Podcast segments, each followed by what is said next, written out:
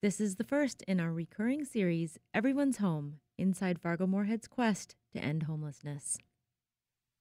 With KFGO News, I'm Tasha Carvel. Nearly 2,000 people were counted as homeless in Cass County in October. About 20% of those are considered chronically unhoused. On any given night, even in the coldest of the year, Jan Eliassen says there are 20 to 30 people sleeping outside in Fargo.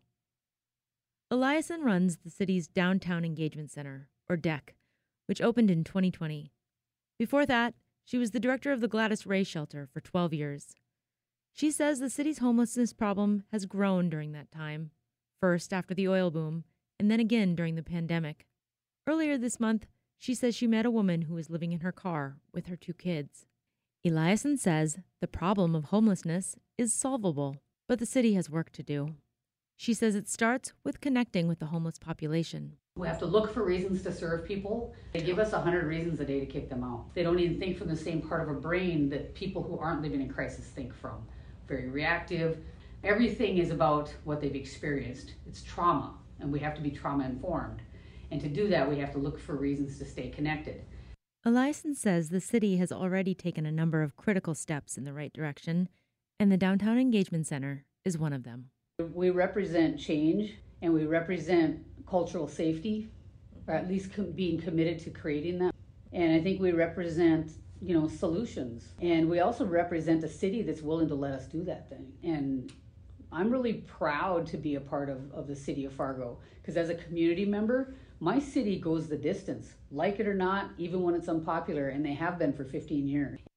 Eliassen says the city of Milwaukee could serve as a model for Fargo. Milwaukee achieved the nation's lowest unsheltered population.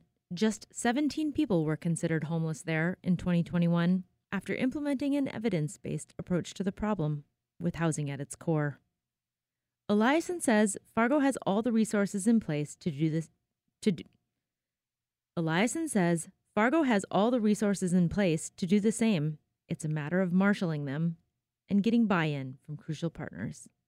So we take a public health approach, and that's kind of my job in the community is to preach the public health approach to, to solving these issues.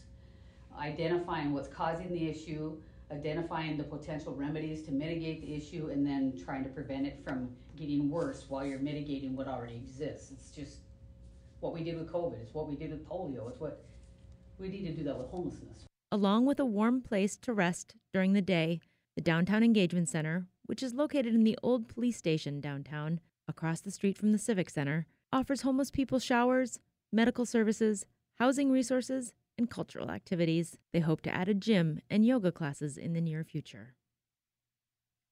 Thanks for listening to Everyone's Home, Inside Fargo Moorhead's quest to end homelessness.